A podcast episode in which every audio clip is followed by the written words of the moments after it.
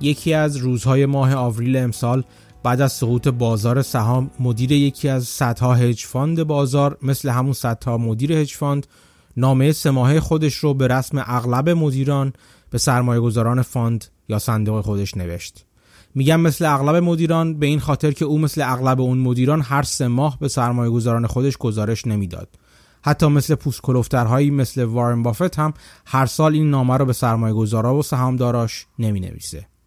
روش اون تا اون روز در ماه آوریل این بود که هر ده سال یک بار دست به قلم بشه و برای سرمایه گذاراش از نگاه و دیدگاهش به بازار و پیش بینیش از آینده و استراتژیش حرف بزنه. ولی این بار موضوع فرق داشت. تو روزای طوفانی ماه مارچ بازار تحت تاثیر ویروس فلان بدجوری آشولا شده بود.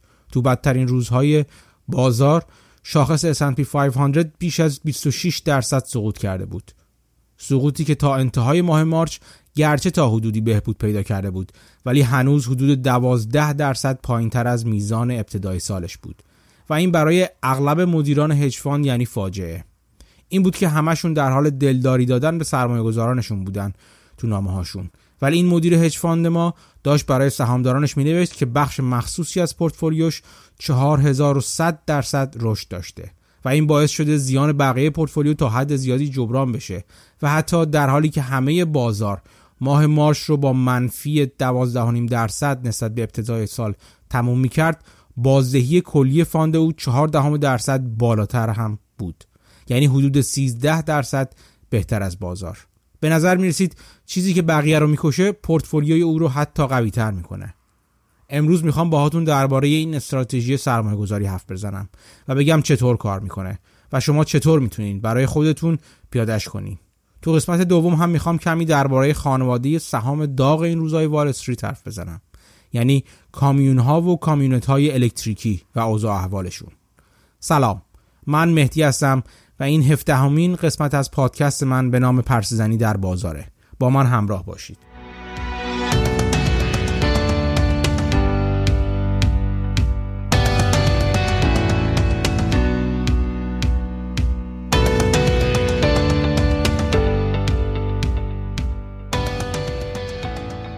قبل از اینکه بریم سراغ استراتژی 4100 درصدی کمی درباره یکی از قهرمانان و پیشروان این استراتژی بگیم که همتون احتمالا میشناسیدش و دفعه پیشم باهاتون دربارش حرف زدم. او کسی نیست جز نسیم نیکولاس طالب. نیکولاس طالب که یه مسیحی ارتودکس یونانی لبنانی دوران نوجوانیش رو تو لبنان گذرونده. لبنانی که بهشت خاورمیانه بود زمانی و در عرض چند ماه تبدیل شد به جهنم خاورمیانه. او به چشم خودش دید که چطور ممکنه همه چیز در زمان کوتاهی فرو بریزه و تو رو آواره دنیا کنه. همین نوع نگاه بود که همیشه با او مونده بود و بعدها وقتی تو بازار تریدر یا معاملهگر شده بود پایه نگاه و دیدگاهش به بازار رو تشکیل می‌داد. اینکه تمام نظام و آرامش و رونقی که هر روز می‌بینیم به چشم بر هم زدنی ممکنه تبدیل به فاجعه بشه. این بود که تمرکز خودش رو گذاشت روی وقایعی که نادرن ولی تأثیر مهیبی دارن. تأثیر مهیبی که می‌تونه مثبت باشه یا منفی. او اسم این وقایع رو گذاشته بود قوی سیاه. مبنای این اسم گذاری این بود که تا سالهای انتهایی قرن هجدهم میلادی بسیاری از مردم دنیا قوها رو سفید میپنداشتن و قو براشون مترادف یک پرنده سفید بود تا اینکه بالاخره قوهای سیاه استرالیا کشف شدن و به دنیا معرفی شدن. نیکولاس طالب می‌گفت وقایع هم هستند که مثل قوی سیاه تا به حال شواهدی بر وجودشون وجود نداره. ولی این عدم وجود شواهد دلیل بر عدم وجودشون نیست. بعد میگه برخی از این وقایع یا قوهای سیاه هستن که وقتی به وجود بیان تاثیرشون تأثیری در حد و اندازه وقایع عادی دنیا نیست. برای این منظور او مثال دیگه می‌زنه از دو هیته نظری. اولی هیته که توضیح خصوصیات یک توضیح نرمال هست. اگه یادتون بیاد تو اپیزود ششم که درباره نظریه بازار کارآمد براتون گفته بودم این توضیح به این معنیه که رویدادهای ممکن حول مقدار میانگینشون به شکل یک ناقوس یا زنگوله توضیح شدن. یعنی اغلبشون مقداری دارن نزدیک به همون میانگین و هرچی از اون میانگین دور میشیم تعدادشون کمتر و کمتر میشه. اینجا هیته که نیکولاس طالب بهش میگه متوسط آباد. مثلا وزن آدما رو در نظر بگیرید. اگه آدمای بالغ سی تا چهل ساله رو در نظر بگیریم و هزار تاشون رو یه جا جمع کنیم انتظار داریم اغلبشون وزنی در حدود مثلا 75 کیلو داشته باشن. و اگه سنگین ترین آدم جمع رو بیرون بکشیم وزنش چیزی در حدود 3 دهم درصد وزن کل اون هزار نفر خواهد بود. ولی اگه به جای وزن آدما ثروتشون رو در نظر بگیریم تعجب نمی کنیم اگه ثروتمندترین آدم یه جمع هزار نفره رو بیرون بکشیم و ثروتش 99 درصد ثروت کل اون جمع باشه. اینجا خفن آباده به قول نیکولاس طالب. طالب به این نتیجه رسیده بود که بازار و تاثیر وقایع هم دنیای خفن آباده. یعنی یک سری وقایع هستن که کمیابن. بسیار به ندرت اتفاق میفتن شواهدی مبنی بر وجودشون ممکنه نباشه. ولی وقتی به وجود میان تأثیری در بازار می‌ذارن که بسیار مهیبه. طالب به اونا میگه قوی سیاه.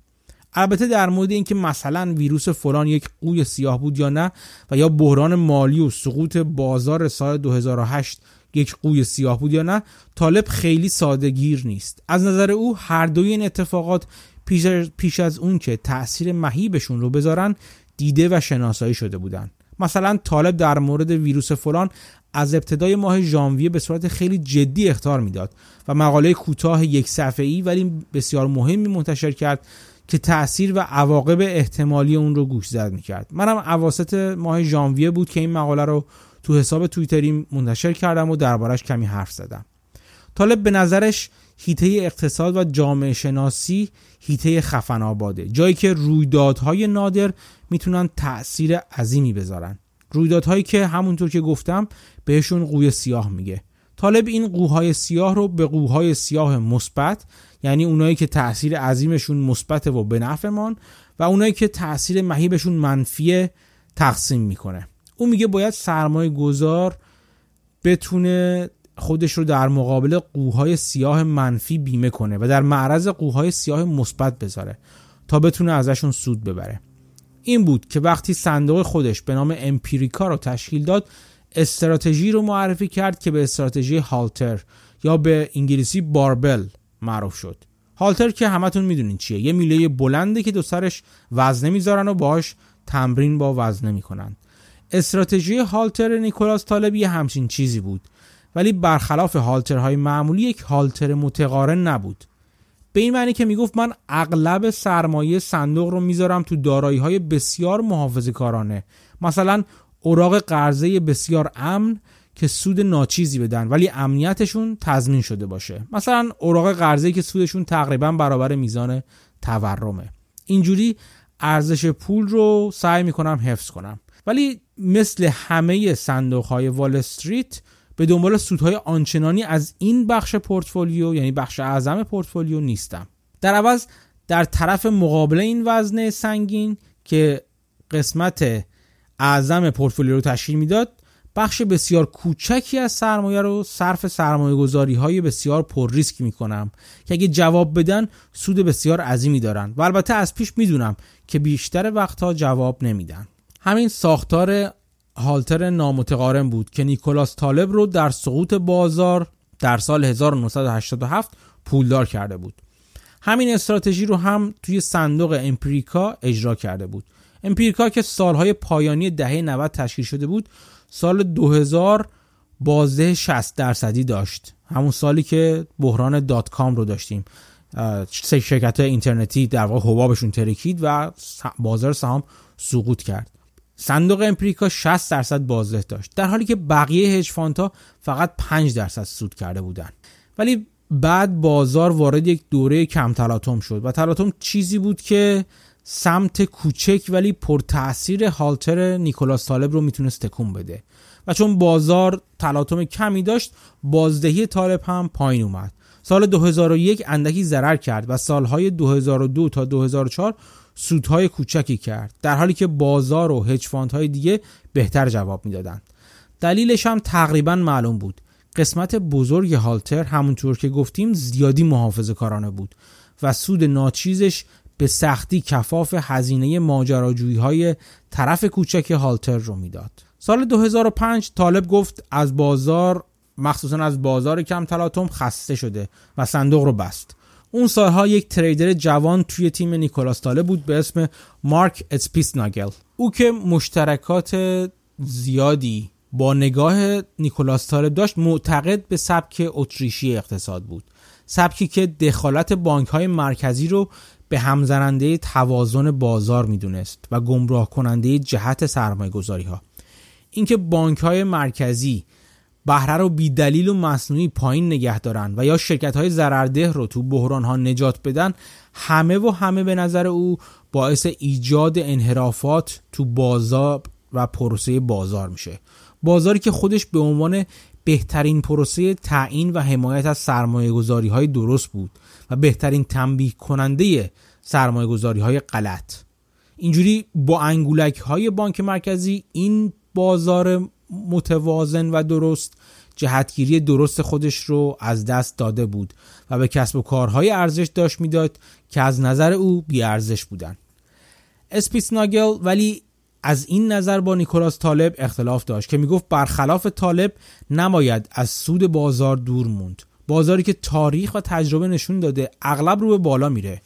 بنابراین او هم وقتی سال 2008 صندوق خودش به نام یونیورسا رو راه انداخت با اینکه استراتژی هالتر نامتقارن رو براش انتخاب کرد ولی برخلاف طالب قسمت سنگین هالتر رو روی دارایی های محافظ کارانه سرمایه گذاری نکرد که سود اندکی بهش بدن. او قسمت عمده پول صندوق رو روی کلیت بازار یا شاخص بازار سرمایه گذاری کرد. وقتی از قسمت عمده حرف می‌زنم منظورم قسمت واقعا عمده است. یعنی 96 و 7 دهم درصد از سرمایه یونیورسا روی شاخص S&P 500 سرمایه گذاری شده. این مهمترین تفاوت یونیورسا یعنی صندوق اسپیس ناگل با امپریکا یعنی صندوق نیکولاس طالبه. تا اینجا باید براتون سوال پیش اومده باشه که اون قسمت کوچیک هالتر چی؟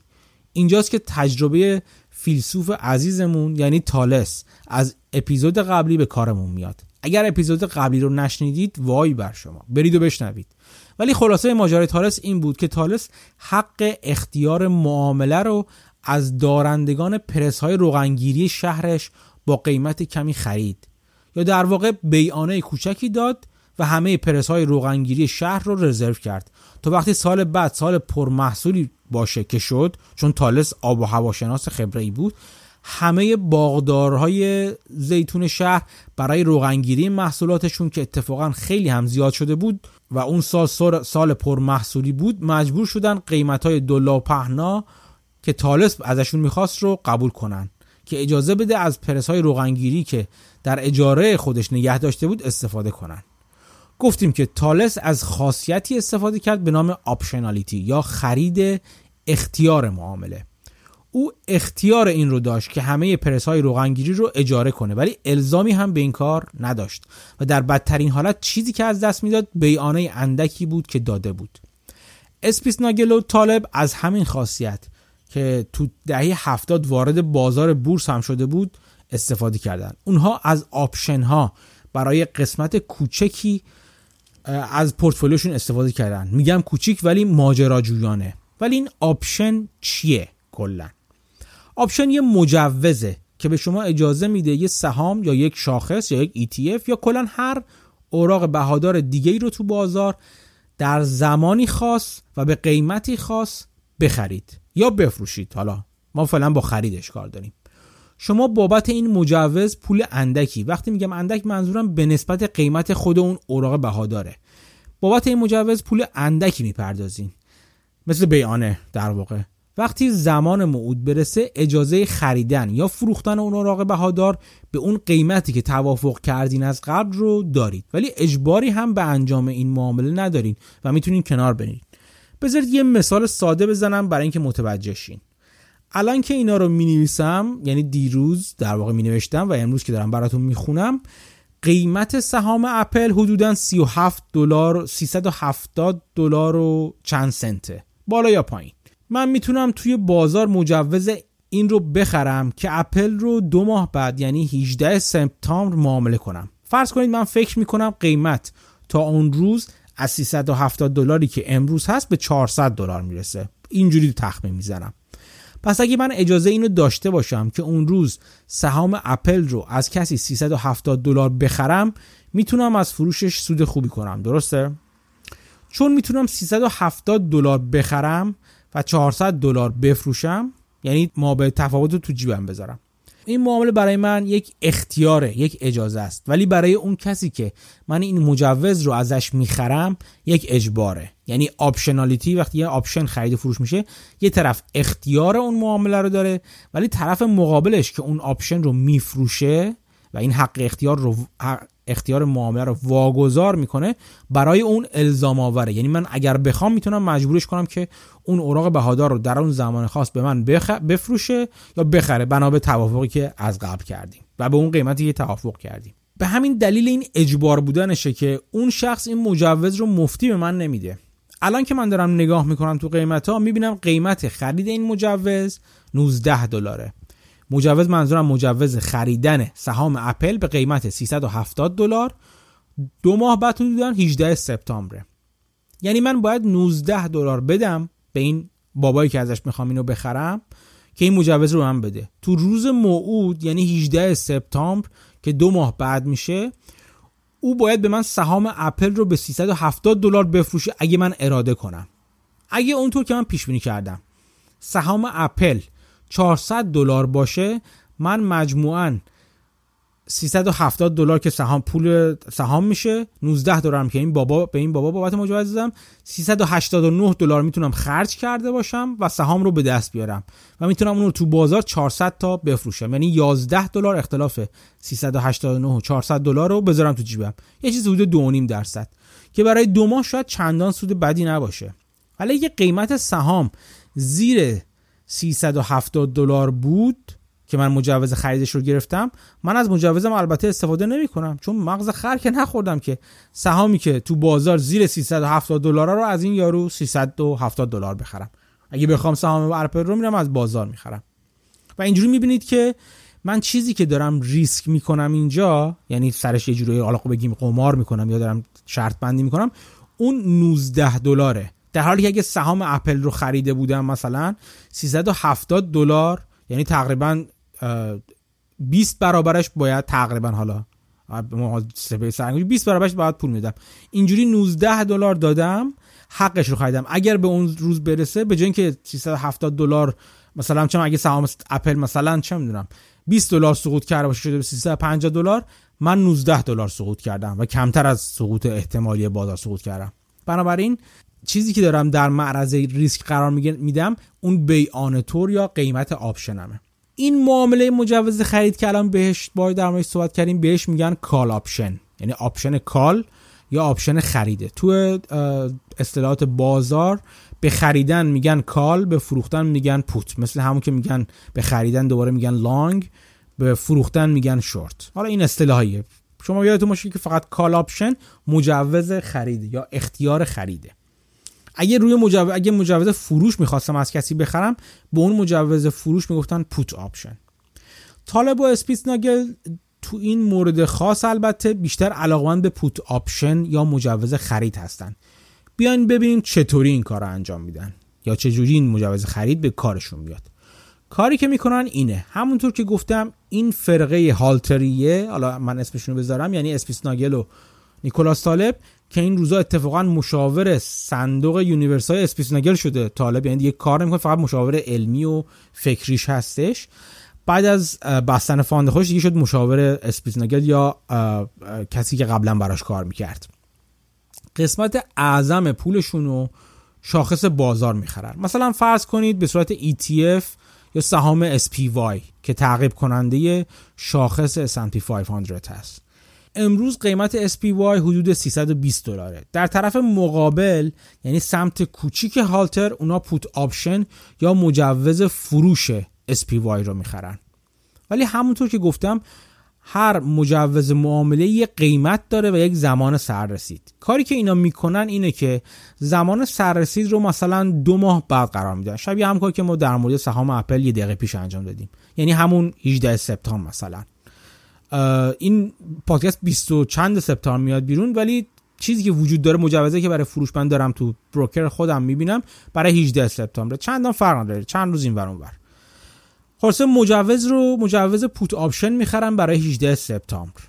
و قیمت سررسید رو مثلا میگن ما 20 درصد زیر قیمت امروز می‌ذاریم. یعنی 20 درصد زیر 320 دلار یعنی 256 دلار. یه بار دیگه توضیح بدم یعنی چی. یعنی اینا میان مجوزی رو می‌خرن که دو ماه بعد بتونن همین ETF یا سهامش رو سادش نگاه کنیم. سهام SPY رو توی 18 سپتامبر تو اون دو ماه بعد به قیمت 256 دلار یعنی 20 درصد قیمت امروزش مجوزش رو می‌خرن که بفروشنش به کسی دیگه. یعنی این نفر دیگه تعهد داره اگر من خواستم ازم بخره اینو این سهام رو به اون قیمت پایین. الان که دارم با شما حرف می‌زنم قیمت چنین مجوزی یک و نیم دلار بیشتر نیست. تفاوت رو می‌بینید؟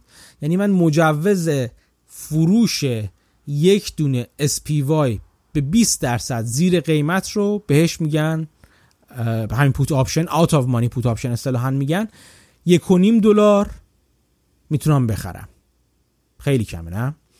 اگه تا روز سررسید این مجوز. یعنی دو ماه دیگه. بازار سقوطی مثلا فرض کنیم 25 درصدی. معامل معادل سقوطی که ماه مارچ مثلا تجربه کرده رو تجربه کنه قیمت شاخص می‌رسه به حدود 240 دلار.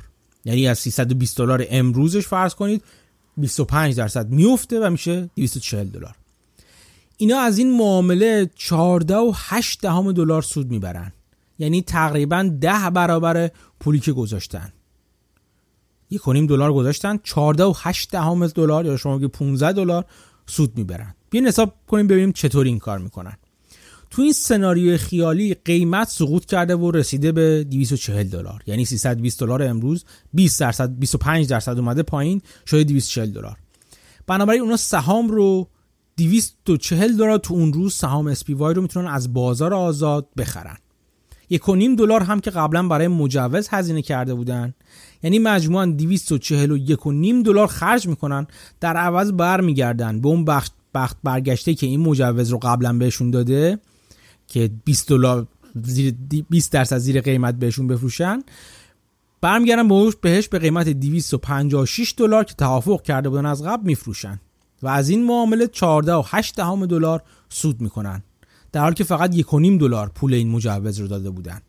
و دو ماه این 1.5 دلار خوابیده بود. توجه داشته باشید که اگه قیمت روز شاخص بالاتر از قیمت سررسید مجوز باشه که خریده بودن یعنی بالای 256 دلار خرید این فرقه هالتریه براش پول دادن بالای 256 دلار باشه قیمت اون روز فقط یک دلارشون میسوزه. چون همونطور که گفتیم اگه قیمت بازار در اون روز بالاتر از قیمتی باشه که اینا توافق کردن باش بفروشن دیگه براشون سودی نداره این ژانگولر بازی در آوردن. ولی اگه قیمت بازار اون روز بره پایینتر اینا می‌تونن به اون قیمت پایینتر بخرن به این کسی که تعهد خرید ازشون نور داده یا من تعهد فروش ازش رو خریدم بفروشم و در واقع مابه‌التفاوت رو تو به جیب بزنم.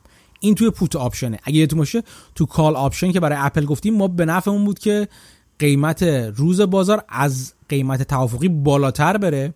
توی این put option قیمت توافقیمون اگه قیمت روز بازارمون از قیمت توافقیمون پایین تر بره سود می‌کنیم. ولی این سود نامتقارنه. یعنی ما یک دلار داریم می‌ذاریم تقریبا 15 دلار داریم سود می‌کنیم. یادتونه تو اپیزودهای پیش درباره موقعیت های نامتقارن باهاتون حرف زدم که سود احتمالی از ضرر احتمالی بسیار بالاتره. گفتم سرمایه گذار باید دنبال این موقعیت های نامتقارن باشه. به قول فرانسویا والا! موقعیت نامتقارن. یک دلار ضرر احتمالی در برابر تقریبا ده برابرش یعنی 15 دلار سود احتمالی.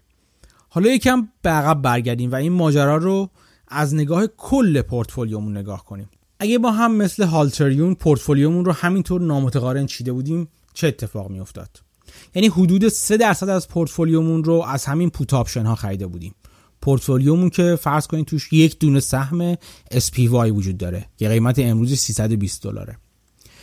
اگه 3 درصدش رو یعنی همون کاری که تقریبا همون کاری که اسپیتزناگل تو fund یونیورسا انجام میده. 3 درصدش رو سهام put یعنی put option خریده بودیم 3 درصد 320 دلار میشه تقریبا 9 خورده ای 9 6 دهم دلار 9 نیم دلار. که این معادل 6 و نیم تا بگی شما 7 تا put option ه. چون قیمت put option دیدیم که یک نیم دلار بود. یعنی 7 تا می‌تونیم 7 برابر اون مقدار می‌تونستیم سود کنیم.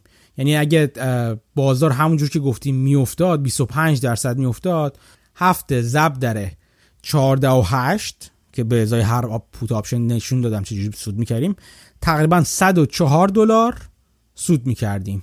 خب؟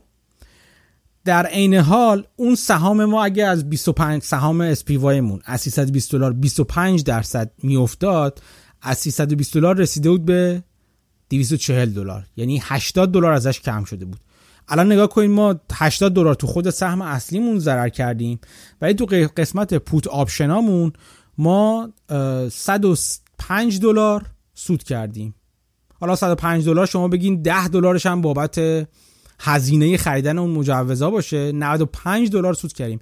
یعنی مجموعا 15 دلار سود کردیم روی این معاملمون یعنی اگه بازار بیفته همه بازار از 320 دلار سهامشون میفته به 240 دلار.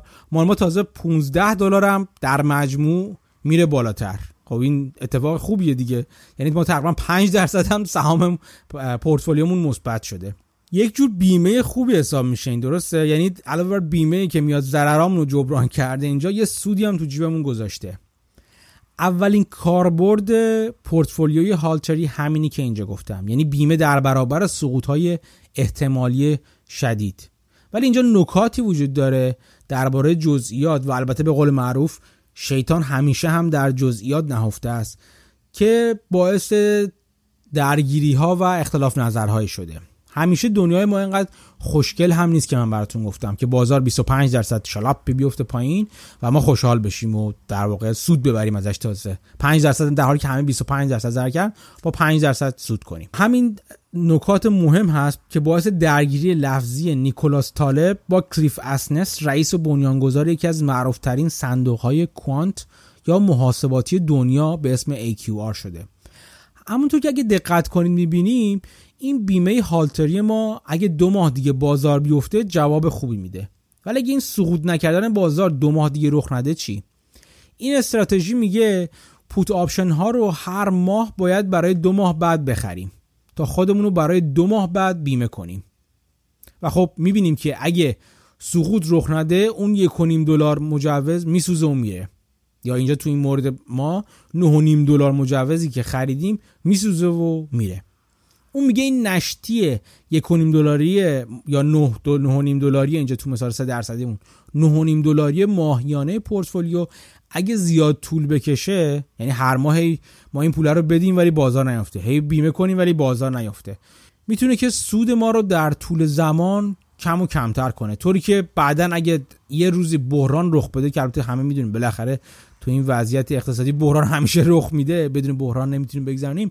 ممکنه وقتی اون بحران رو رخ بده و سود کنه چیز ما پورتفولیو ما سود کنه این سود مقدار زیادیش بره بابت همین نشتی های خرید option ها. یعنی 9.5 دلار 9.5 دلار 9.5 دلار در ماه ممکنه انباشته بشه و اینقدر این طول بکشه که بیشتر اون سود حالا هر چند برابری ما رو در واقع به قول معروف میگن offset کنه یا کم کنه سودمون رو.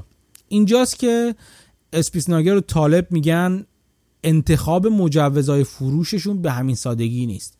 و اونا به دنبال مجوزهای فروشی هستن که هرچه ارزونتر باشن تا این نشتی پورتفولیوشون رو کم و کمتر کنه. در واقع اونا لازم نیست مجوزشون حتما معادل اینی باشه که من توضیح دادم. راه مختلف و پیچیده‌تری وجود داره که بشه کار مشابه رو انجام داد. و مثلا به جای یک دلار نیم دلار مثلا مجوز داد قیمت مجوز با کاربری مشابه داد. یه چیزی هم که بهتون میگم اینه که قیمت option ها همین مثلا put option که ما خریدیم قیمت اون مجوز اون یک دلاری که بابت هر مجوز ما میخریدیم می‌دادیم. اگه بازار دوران متلاطمی رو طی کنه این قیمت مجوز میره بالا. ولی وقتی بازار متلاطم نیست و آرومه قیمت مجوز پایینه و شما مثلا ممکنه با چه به جای یک دلار با نیم دلار همین مجوز رو بخرین. البته طبیعی هم هستی شما نگاه کنیم فرض کنید یه جایی یه منطقه هستش که مثلا چه می‌دونم دزدی و سرقت توش زیاده مثلا.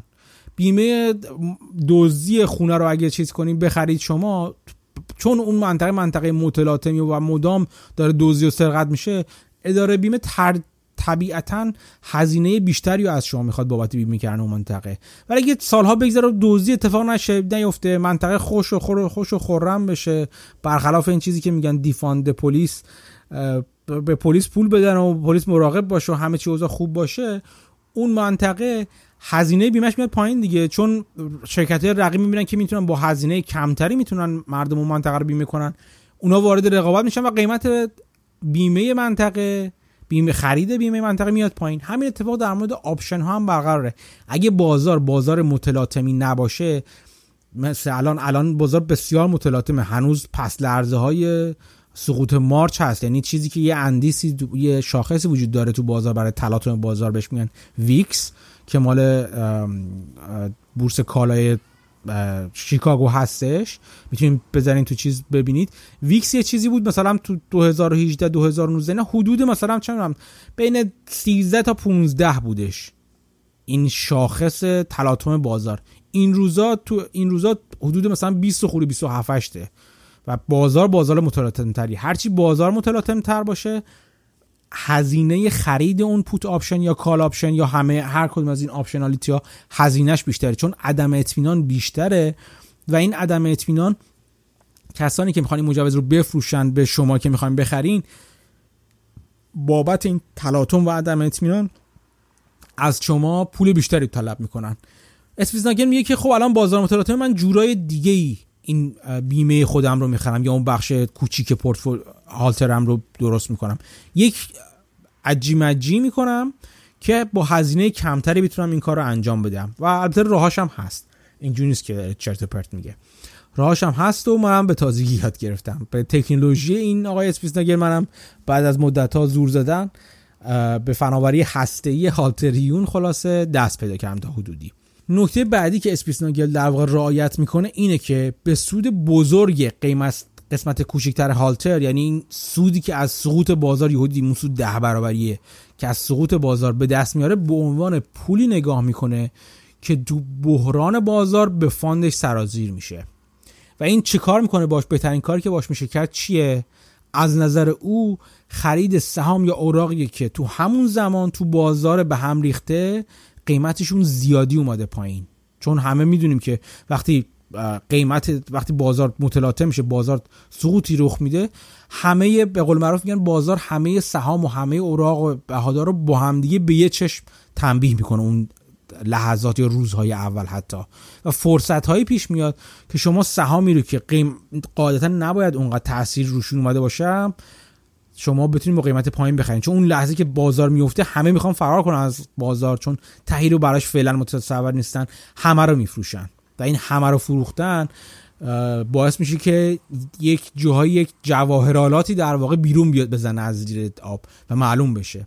این اسپیتزناگل میگه من اون زمانی که همه دارن فرار می‌کنن به قول سر جان تمپلتون که گفته بودم براتون یه بار حرفشو وقتی خون تو بازار راه میفته من اون موقع وقت خریدمه. با این پولی که از option سود ده برابری که از option به دست آوردم میرم اون سهام کم ارزش رو می‌خرم. کم در واقع زیر ارزش رو می‌خرم زیر قیمت رو می‌خرم که می‌دونم اینا برمیگردن سریع بالا. اونا رو من از قبل نشون کردم می‌دونم کدوم سهام خوبن و می‌دونم کجا چیا رو بخرم. این هم به من کمک می‌کنه که سود پورتفولیوم رو در واقع یه اهرم بذارم زیرش رو چند برابر کنم در طول زمان. نامه که ماه آوریل آوریل امسال اسپیتزناگل برای سرمایه گذاران صندوق یونیورسا منتشر کرده دقیقا همینو میگه و اتفاقا نشون میده خوب این فوت کوزگری رو بلده. اون 4100 درصد سود که گفتم برای قسمت کوچیک هالترش بود. بذارین براتون بگم که اگه پورتفولیوش رو به صورت یک کلیت در نظر بگیریم بازدهش تو زمانهای مختلف در مقایسه با روش های دیگه که ملت پورتفولیوشون رو بیمه می‌کنن چطور بوده؟ برای این مقایسه من این کل بازدهی پورتفولیوی یونیورسا یا fund این آقای اسپیتزناگل رو با دو تا پورتفولیوی دیگه مقایسه می‌کنم. یکیش پورتفولیوی معروف بازاره که هم میگن که آقا همه passive اینوستورها تمام کسانی که میگن سر از سرمایه گذاری در نمیارن چندان. چیکار کنیم؟ بریم سهام شاخص رو بخرید.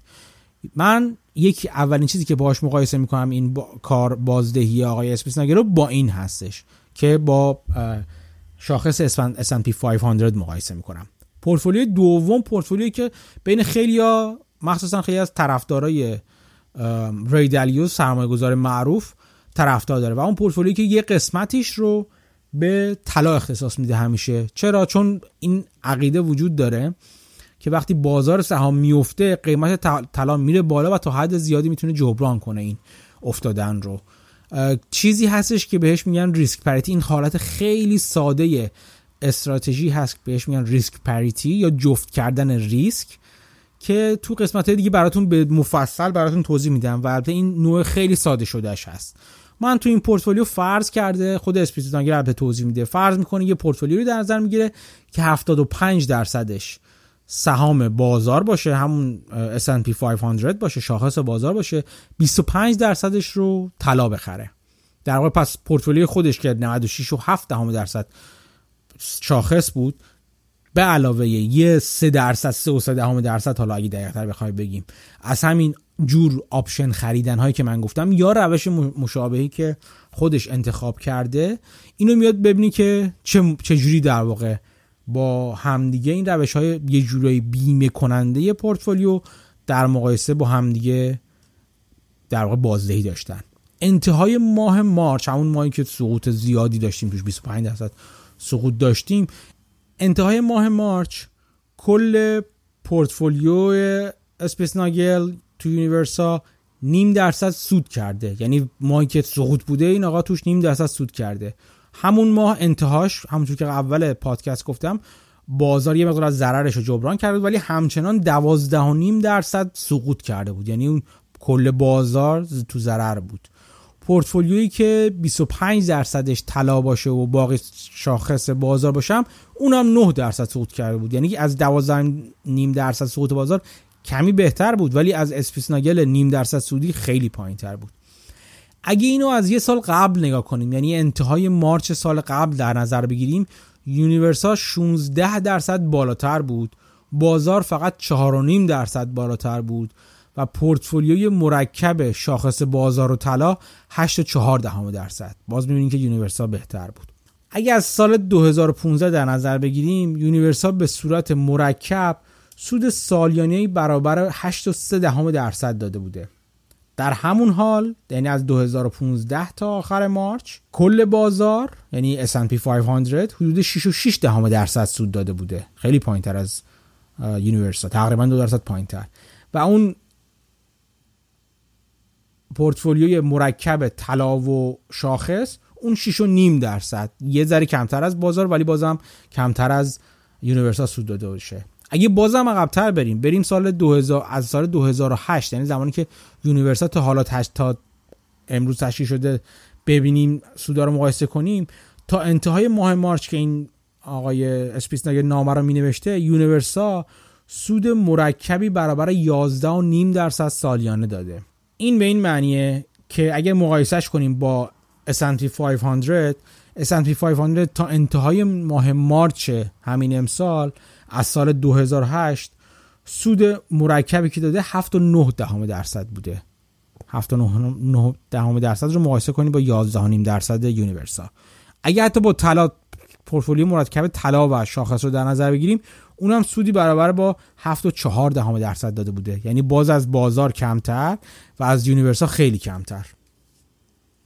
پس ما می‌بینیم که یونیورسا تو بازه های زمانی مختلف یک، پنج، دوازده ساله به مراتب بهتر از بازار بوده. ولی اینم نباید فراموش کنیم که ما داریم از ماه مارچ می‌بینیم. یعنی ماهی که تو بازار سقوط رخ داده بوده تو ماه قبلش و لطمه بزرگی به بازار خورده بوده.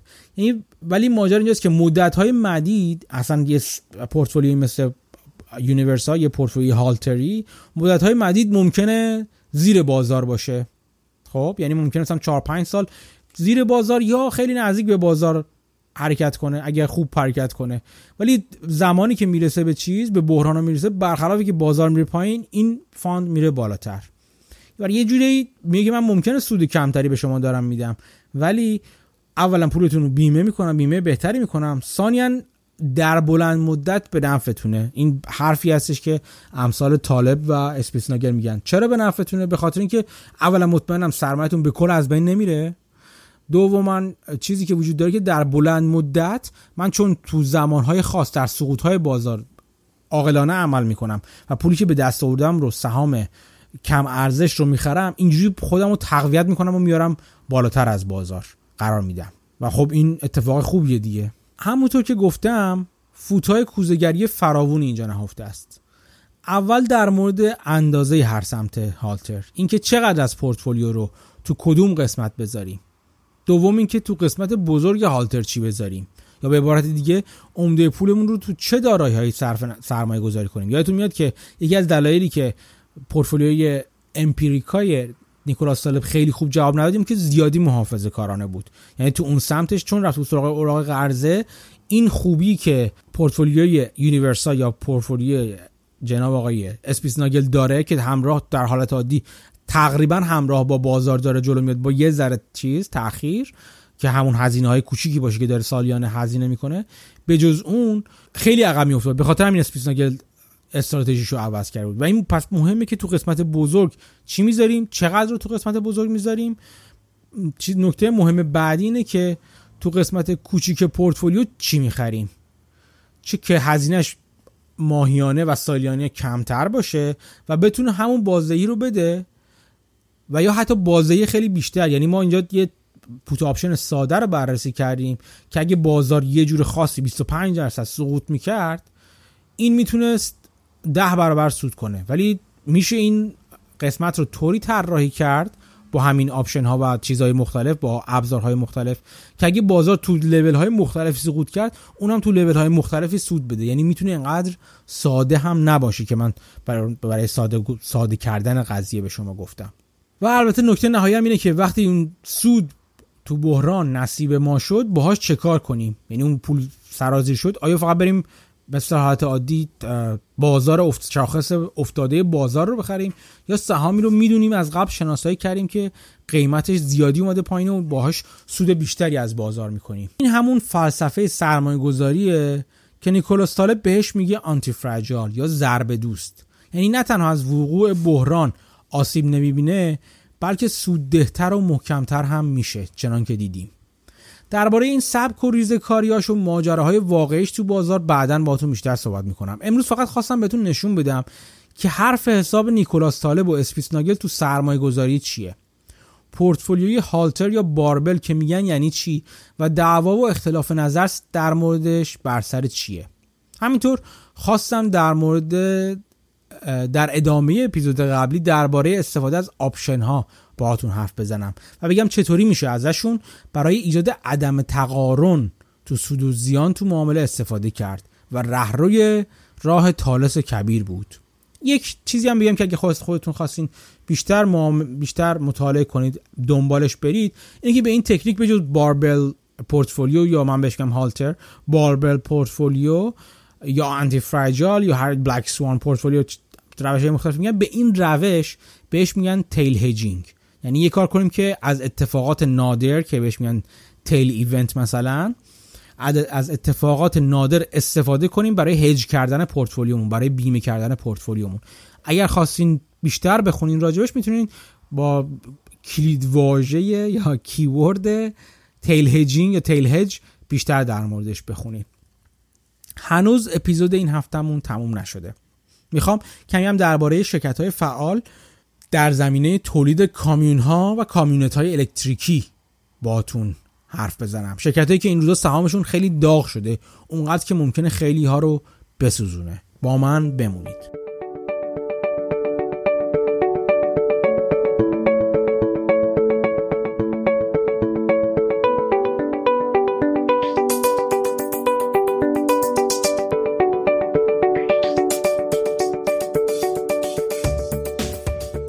آینده برای تریلی ها و کامین های الکتریکی آینده روشنی خواهد بود. ولی سهام شرکت هایی که تو این زمینه فعال هستن چندان واضح و روشن نیست. سهام شرکت نیکولا که قرار کامیون های الکتریکی بسازه که با باتری و سلول های سوختی هیدروژنی کار کنه و همینطور سهام شرکت ورک هورس گروپ که تخصصش ساختن ونهای مراسلاتی الکتریکی هست این روزها به شدت بالا رفته. به نظر می‌رسه سرمایه گذاران قانع شدن آینده صنعت حمل و نقل سنگین درست مثل آینده خودروهای سبک بدون سوخت فسیلی خواهد بود. حتی شرکت هایلیون که می‌خواد باتری هایی رو بسازه که با ژنراتورهای با سوخت گاز طبیعی شارژ میشن و روی کامیون ها نصب میشن هم شاهد اقبال و استقبال سرمایه گذاران بوده. با اینکه هیچ راه مستقیمی برای خریدن سهامش وجود نداره. صنعت حمل و نقل سنگین برخلاف صنعت خودروهای سبک که یک صنعت چندین چند تریلیون دلاریه به اون بزرگی نیست. گرچه همچنان صنعت بزرگی که شش بازیگر اصلی داره. این شش بازیگر عبارتند از کامینز، پکار، واحد تراتون از شرکت فولکس واگن، نویستار اینترنشنال، ولوو و دایملر که مجموعا در سال 2019 فروشی معادل 160 میلیارد دلار داشتند. حالا سوال اینجاست که آیا شرکت های تازه وارد قادر به به هم زدن نظم موجود این شرکت ها هستن یا نه؟ شرکت هایی که تحلیلگران بعضا خیلی اطمینانی هم بهشون ندارن و مثلا تحلیلگر RBC در مورد نیکولا گفته که بیشتر یک طرح کسب و کاره تا کسب و کار واقعی. گفته هایی که خود شرکت نیکولا در موردش نظری نداده تا امروز. البته باید به خاطر آورد که شبیه همین حرفها رو در مورد تسلا هم ده سال پیش می‌زدن. اون زمان تسلا تولید کننده جذاب و با کلاس خودروهای رودستر محسوب می‌شد و بیشتر یک ایده بود تا یک تولید کننده واقعی. وقتی سهام تسلا تو 28 ژوئن سال 2010 وارد بازار سهام شد قیمت هر سهمش 17 دلار بود. از اون موقع تا امروز سهام تسلا سود مرکب سالیانه برابر 50 درصد به سهامداران خودش داده. و البته یادمون نمیره که این سودها خیلی هم بی تلاطم و یک نواخت نبوده. و سهام این شرکت بالا پایین های تاریخی بسیاری رو تجربه کرده و احتمالا تجربه خواهد کرد. همین گفته در مورد نیکولا هم می‌تونه برقرار باشه ولی یادمون نره. سهام نیکولا در عرض یک سال هشت برابر شد و ارزش بازاری حدود سی میلیاردی رو برای این شرکت رقم زد. اندازه ای که برای تسلا که تو موقع تازه خودرو تولید می‌کرد واقعا سه سال و نیم طول کشید تو تو بازار سهام بهش برسه. تریلی ها و کامیون های سنگین تفاوت های زیادی با خودروهای سبک دارن و مثلا برای مصرف کننده ای که تسلا می‌خره عواملی که اونو تشویق به این خرید می‌کنه عواملی هستن شبیه دوستدار محیط زیست بودن اون یا شتاب بسیار بالاش یا صدای بسیار اندک و غیره. ولی خرید یه تریلی سنگین یا کامیون سنگین یه تصمیم تجاریه. از این نظر که کاربرای این کامیون و تریلی ها شرکت های حمل و نقل و ترابری سنگین هستند و عوامل دیگه ای براشون تو تصمیم گیری هاشون مهمه. عواملی مثل هزینه، بازدهی و قابلیت اطمینان. اینکه یه کامیون سنگین بتونه تا یک میلیون مایل سواری بده. قبل از اینکه نیازمند تعمیر اساسی باشه در میون تریلی 18 چرخ مثلا چندان عجیب نیست. تریلی 18 چرخی که عمده خودروهای سنگین حمل و نقلای طولانی رو تو جاده ها در دست خودشون دارن. نکته دیگه اینه که بازار این تریلی های سنگین این روزا چندان بازار خوبی نیست. پیش از شروع ویروس فلان تخمین زده می‌شد تعداد فروش این کامیون ها در بازار تو سال 2020 حدود 250 هزار تا 50 هزار دستگاه باشه. خود همین مقدار نسبت به سال قبل که حدود 350 هزار تا بود به صورت واضحی پایین اومده که نشون از ضعیفتر شدن میزان تقاضا برای این خودروهای سنگین داشته. این میزان بعد از شیوع ویروس فلان حتی پایین هم اومده و تخمین زده میشه سال 2020 حدود 170 هزار دستگاه از این خودروهای سنگین فروش بره. قیمت میانگینی تریلی سنگین در حدود 100 هزار دلاره. ولی این قیمت تنها یکی از عوامل تصمیم گیری برای خریداران خودروه. عوامل مهم دیگه شامل هزینه های عملیاتی این خودروها خودروهای سنگین هم میشه. هزینه عملیاتی که در حدود 1.8 دهم دلار برای هر مایل تخمین زده میشه. از این میزان اگه هزینه راننده و بیمه رو کم کنیم به هزینه در حدود 90 سنت تا یک دلار به ازای هر مایل می‌رسیم. این هدف باید هدفی باشه که سازنده های بالقوه تریلی های الکتریکی بهش دست پیدا کنن. هدف ساده ای نیست و به جز اون باید در نظر بگیریم که با بار کامل بیشتر تریلیا می‌تونن با مصرف گازوئیلی که حدود 6 تا 7 مایل به ازای هر گالون هست و با باکی که حدودا اغلبشون دارن 200 تا 300 گالون سوخت یا دیزل توشون جا میشه تا هزار مایل بی وقفه و بدون نیاز به سوختگیری حرکت کنن. البته قوانین و مقررات مثلا آمریکا اجازه نمیده که یه راننده بی وقفه این فاصله رو رانندگی کنه. رانندگی های تریلی های سنگین اجازه دارن 11 ساعت رانندگی کنن اگر یه استراحت نیم ساعته توش داشته باشن و یا 8 ساعت بدون استراحت. بعد از اون مدت باید 10 ساعت استراحت داشته باشن. یه راننده ماهر می‌تونه تو اون زمان حدودا 600 مایل یعنی تو اون شیفت کاریش 600 مایل حرکت کنه. یک چیزی که خیلی مرسوم هستش بین راننده تریلی ها اینه که تیمی کار می‌کنن. یعنی دو نفر با همدیگه راننده و کمکش با همدیگه رانندگی می‌کنن که این شیفت تی رانندگی کردن رو با همدیگه ادامه بدن. و حتی این هم خیلی مرسوم است که زن و شوهرها با همدیگه رانندگی تریلی رو انجام میدن. که بدون هم با همدیگه باشن و همین هم که بیوقفه رانندگی کنن. در واقع این بیوقفه رانندگی کردن چیزی هستش که یکی از عوامل مهمی هستش که تولید کننده های تریلیا و خودروهای سنگین الکتریکی باید حواسشون بهش باشه که بتونن ارضا کننش.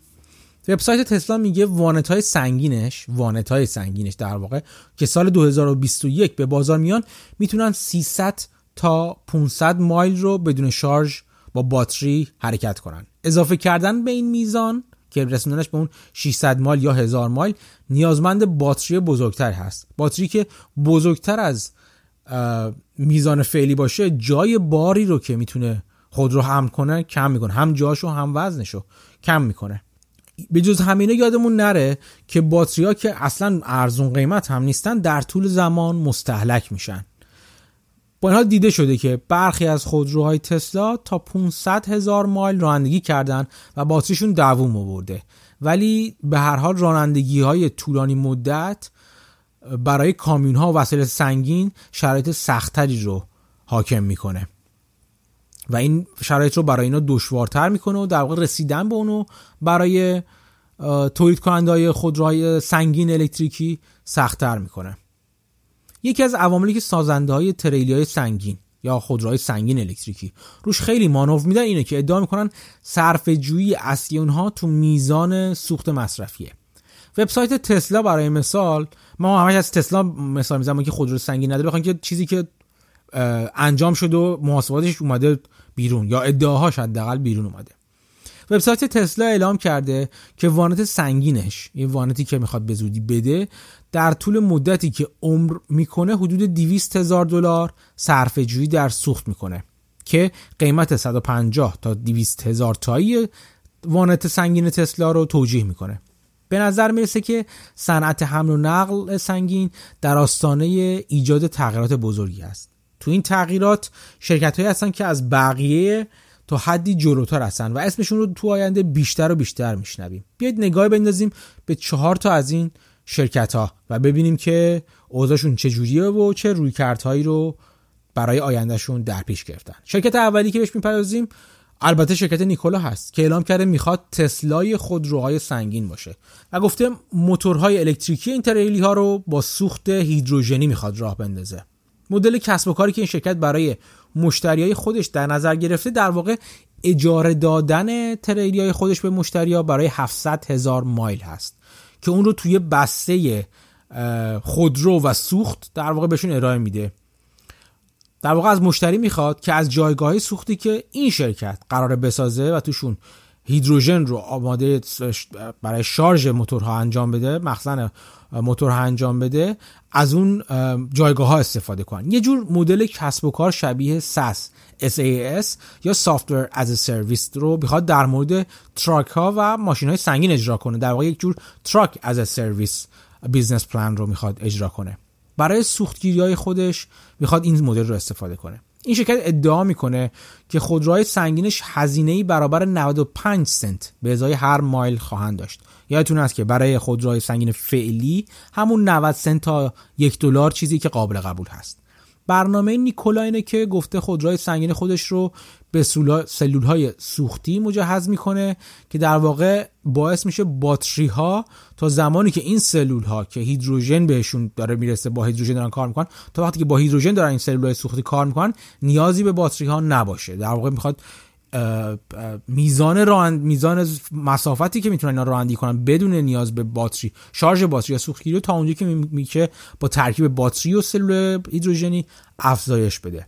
هدف نیکولا اینه که جایگاه های سوختگیری هیدروژنی رو در طول راههایی که بیش از همه توسط مشتریان مشتریان بالقوهش استفاده میشن بسازه. مشتری های بالقوه‌ای مثل شرکت آبجوسازی انهاوزر بوش که همین حالا هم 800 تا از خودروهای نیمه سنگین تسلا رو پیش سفارش داده در واقع.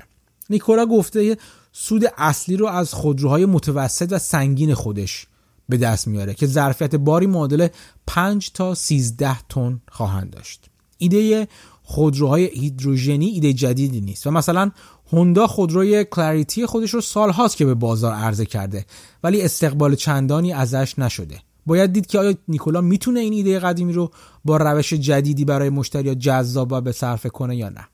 هزینه تولید هیدروژن ارزون نیست.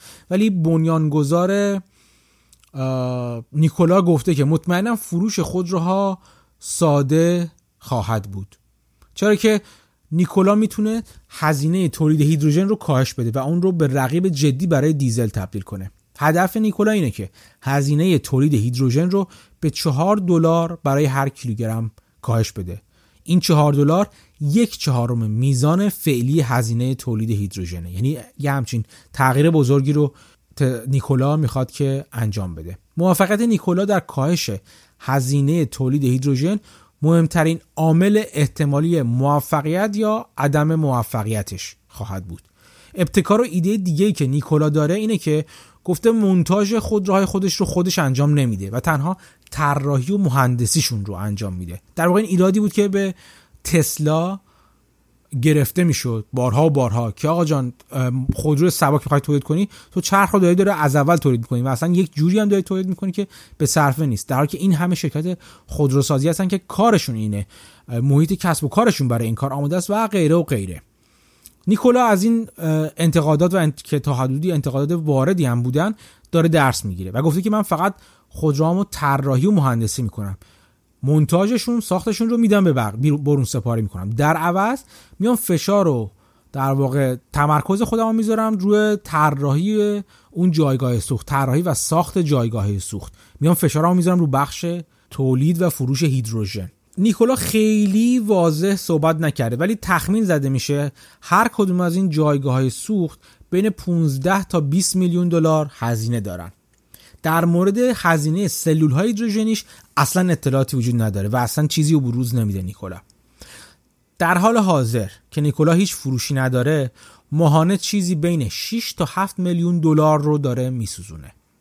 و به نظر می‌رسه قبل از اینکه بتونه نقدینگی رو نقدینگی تولید کنه اصولا به 2.5 میلیارد میلیارد دلار دیگه نیاز داره. در حال حاضر نیکولا داره وانت های سنگین خودش رو پیش فروش می‌کنه تا بخشی از تامین مالیشو انجام بده. البته گفته من این پول پیش فروش ها رو برای تامین مالی خود فقط تولید پیش فروش هم دارم استفاده می‌کنم. حالا باید دید که چقدر راست میگه. قیمت این وانت ها در حال حاضر که به بجر معروف هستن 80 هزار دلار تخمین زده میشه و قراره که بتونن 600 مایل رو بدون سوختگیری رانندگی کنن. تخمین اینکه سهام تسلا چقدر میارزه اصلا کار آسونی نیست. با این حال اهداف بلند پروازانه ای برای سهامش گذاشته میشه. برای مثال تحلیلگرا هدف 79 دلاری رو هم حتی برای سهامش گذاشتن که ارزش کلی بازار تسلا رو به 28 میلیارد دلار می‌رسه. حتی تحلیلگر بدبین بانک آر هم گفته که تسلا در حدود 16 میلیارد دلار خواهد ارزید. فارغ از اینکه کدومی که از این تحلیل درست است یادتون باشه که سهام تسلا یک سهام بسیار وحشی و متلاطمه. تو 52 هفته یا یک سال گذشته بین 10 تا 93 دلار نوسان داشته. همین هفته پیش یه افت 21 درصدی رو تجربه کرد و به حدود 38 دلار رسید. تحلیلگران اعتقاد دارن 25 دلار قیمت مناسب, مناسب تریه برای ورود به این قمار. شرکت بعدی که اسمش رو خواهیم شنید شرکت بالارده. این شرکت 25 ساله که تو بازار سهامه و در اوج حباب دات کام تو سال 2000 قیمت سهامش به 145 دلار رسید. انتهای سال 2019 قیمت سهام این شرکت حدود 7 دلار بود. اخیرا با توصیه به خرید تحلیلگران وال استریت قیمتش دوباره بالا رفته و به 16 دلار هم رسیده. تولید کننده های سلول های سوختی هستش که بزرگترین مشتریش رو یک شرکت چینی به اسم ویچای پاور تشکیل میده. این شرکت شرکت چینی تولید کننده ماشین نالات سنگین صنعتی هستش و اتفاقا یک بخشی از خود این شرکت بالارد رو هم یعنی حدود 19 درصدش رو هم در اختیار داره. بالارد سال گذشته تو 5 سال گذشته به طور میانگین فروشش رو هر سال 9 درصد افزایش داده و به حدود 106 میلیون دلار تو سال 2019 رسیده که چندان هم بد نیست این رشد. سهام این شرکت در حدود 20 تا 25 برابر فروش تخمینی سال 2021 و 2022 معامله میشه. یعنی فوروارد پرایس به سیلزش فوروارد پی به اسش برابر حدود 20 تا 25 هستش که ارزش گذاری گرونیه. خیلی ارزون نیست این برای شرکت های تولید کننده باتری مثلا. مخصوصا اگه اونو این قیمت گذاری رو با اون قیمت گذاری با همین نسبت توی ده سال گذشتهش مقایسه کنیم.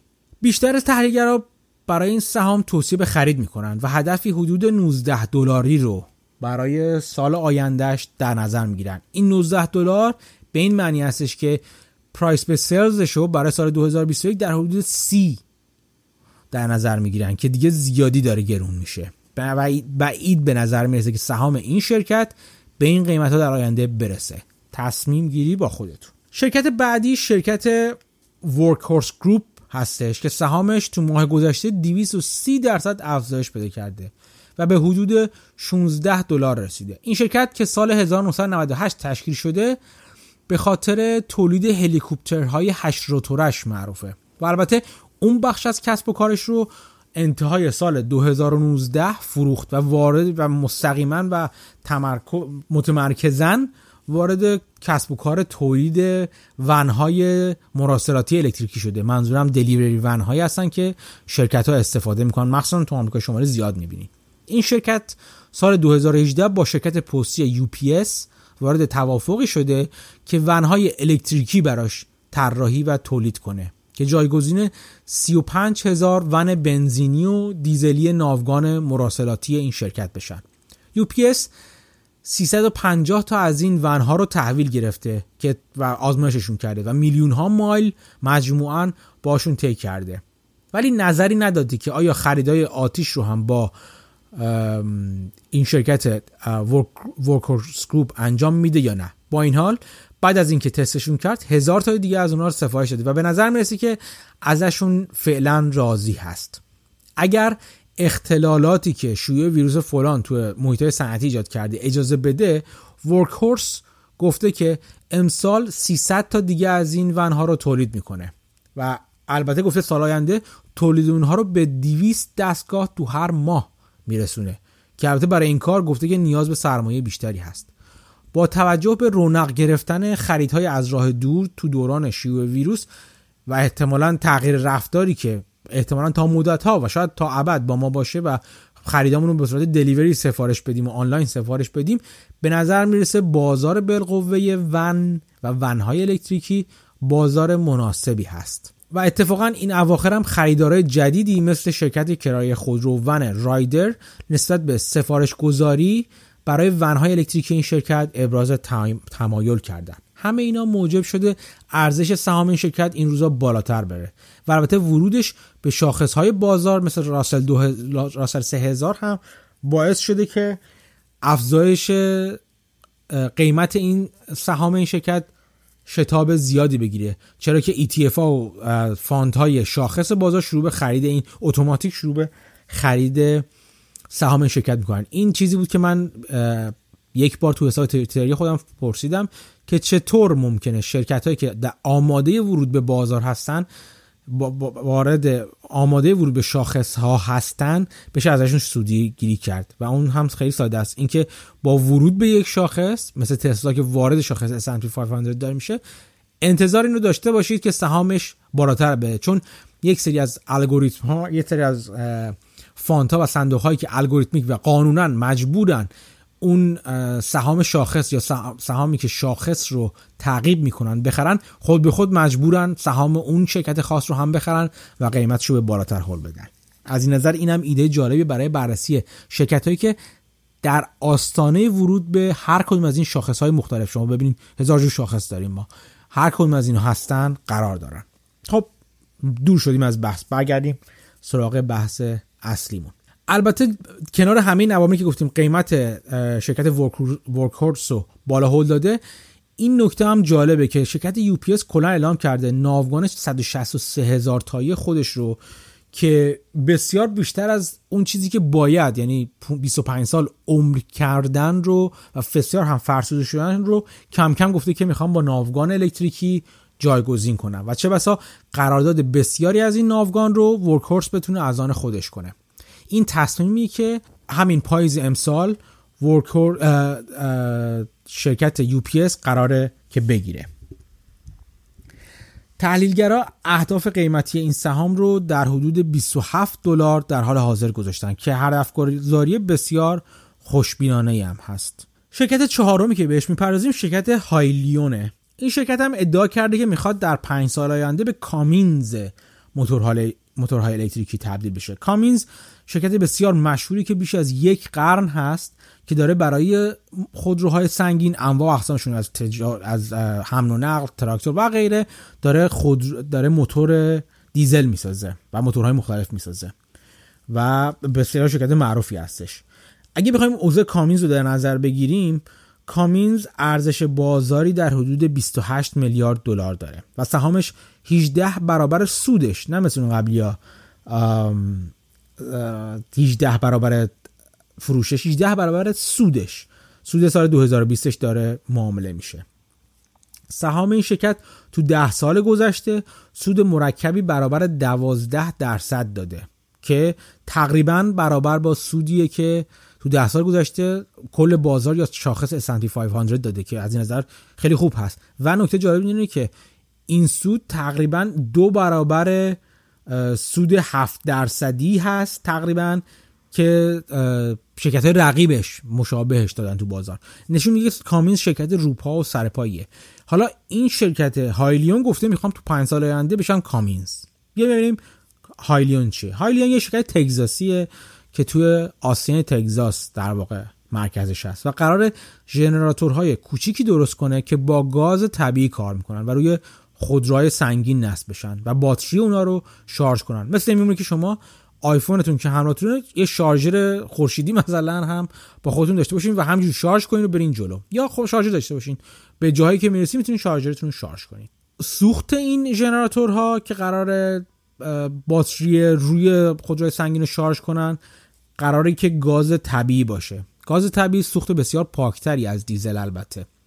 Hyliion نکته جالبش اینجاست. Hyliion گفته گاز طبیعی رو می‌خواد از محوطه های دفن زباله یا landfill ها بگیره و گازی که از اونها از خودشون متساعد می‌کنن جمع آوری کنه. حالا یا سوختنشون یا غیرشون. و به این ترتیب گفته که می‌خواد از مشوق های دولتی که تو این زمینه وجود داره استفاده کنه و ادعا می‌کنه که می‌تونه با روش خودش هزینه راهبری تریلی های الکتریکی رو به 45 سنت به ازای هر مایل کاهش بده. این ادعای این شرکت هایلیون هست. این شرکت همینطور بنا داره موتورهای الکتریکی رو هم به تولید کننده های کامیون ها و تریلی ها بفروشه.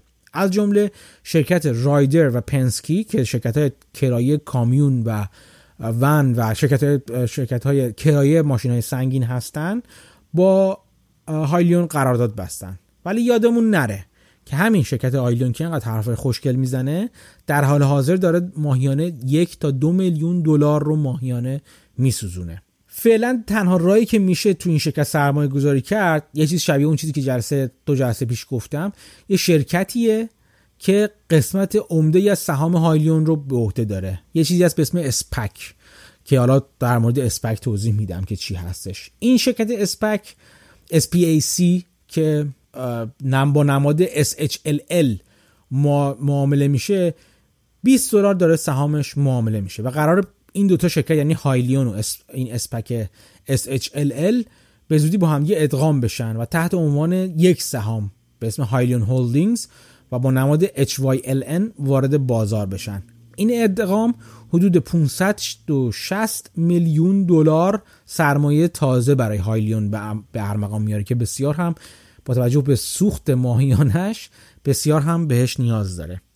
سوال اینجاست که سهام این شرکت چقدر میارزه؟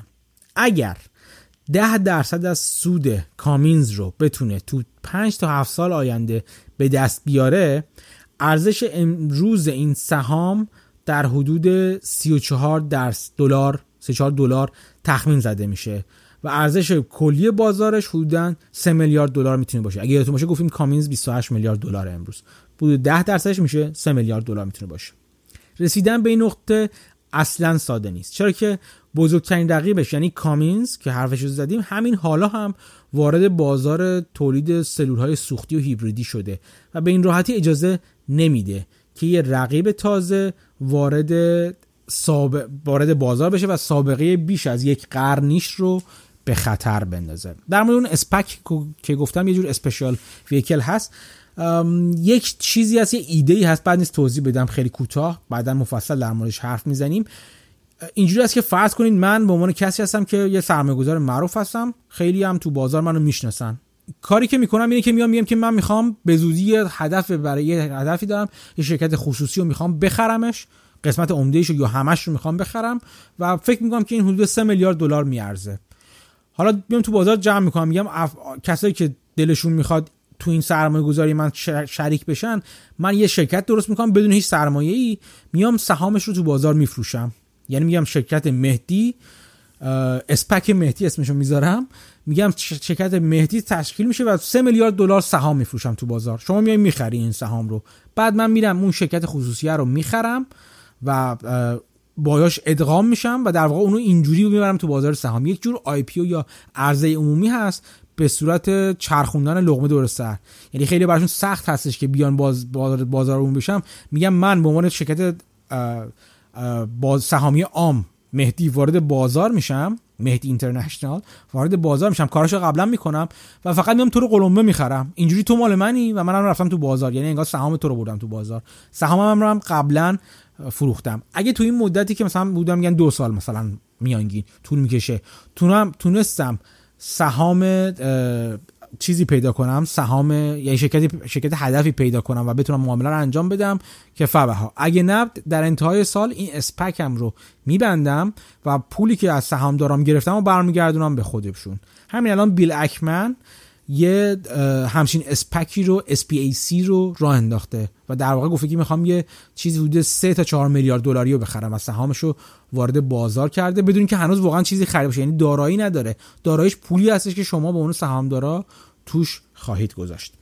اینو ب... گفتم که بدونین که این اسپک از شما این SHLL که داره هایلیون رو بخواد باش ادغام بشه چی هست در واقع؟ این ایده جالبی که حالا بعدا تو اپیزودهای بعدی بهش بیشتر می‌پردازیم.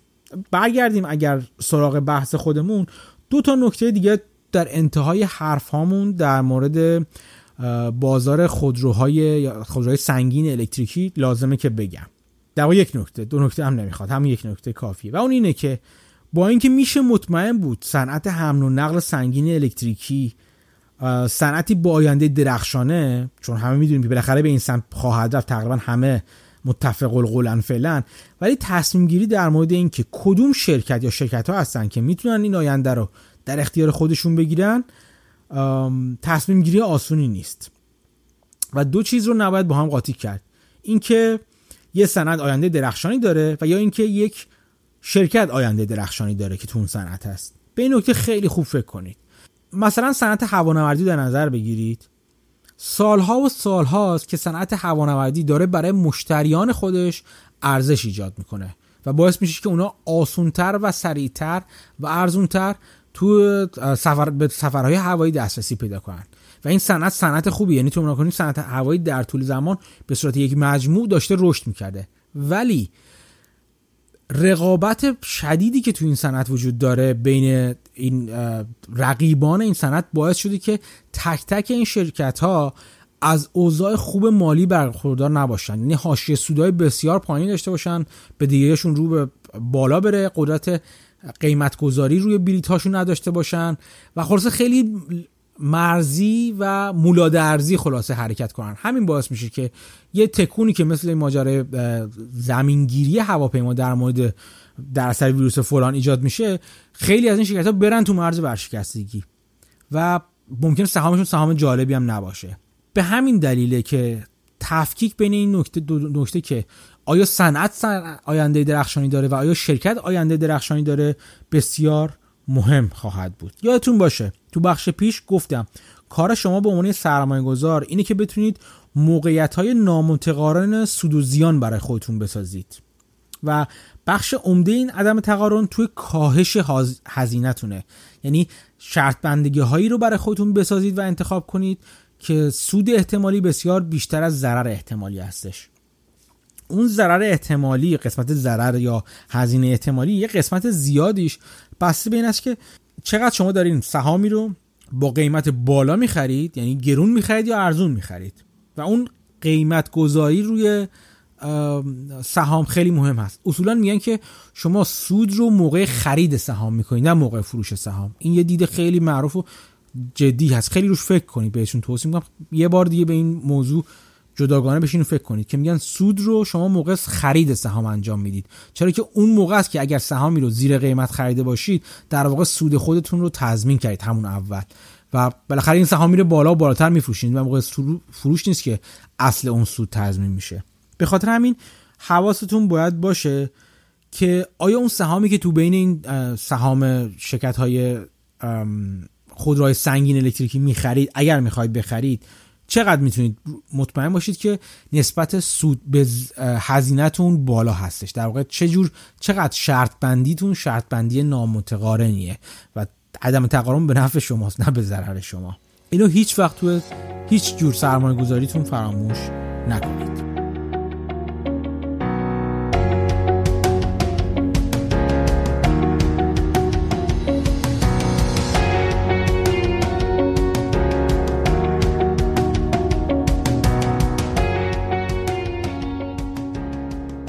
خب به پایان این اپیزود از پادکست پرسیزنی در بازار رسیدیم. امیدوارم شما هم مثل من نکات جالب و جذابی رو در بین موضوعاتی که مطرح شد پیدا کرده باشید و سرنخهایی رو گرفته باشید که بتونید بعدا بیشتر و عمیقتر راجع بهشون مطالعه کنید. ازتون خواهش می‌کنم اگه تو پلتفرم های مختلف پادکست این پادکست رو میشنوین از لایک کردن و نظر گذاشتن روی اپیزودا دریغ نکنید. چرا مخصوصا مثلا تو پلتفرم اپل پادکست این کار می‌تونه رتبه بندی پادکست رو بالاتر بیاره و باعث بشه افراد بیشتری اون رو در میون پادکست ها پیدا کنن. همینطور منو از دادن نظراتتون بی بهره نذارید. گرچه ممکنه نتونم همه اونا رو به کار بگیرم ولی بیشک از همشون ایده های جالبی به دستم میاد که می‌تونم تو هفته های بعد ازشون استفاده کنم. تا هفته آینده و اپیزودی دیگه فکر کنید بخونید مراقب خودتون و اطرافیانتون باشید و خدا نگهدار.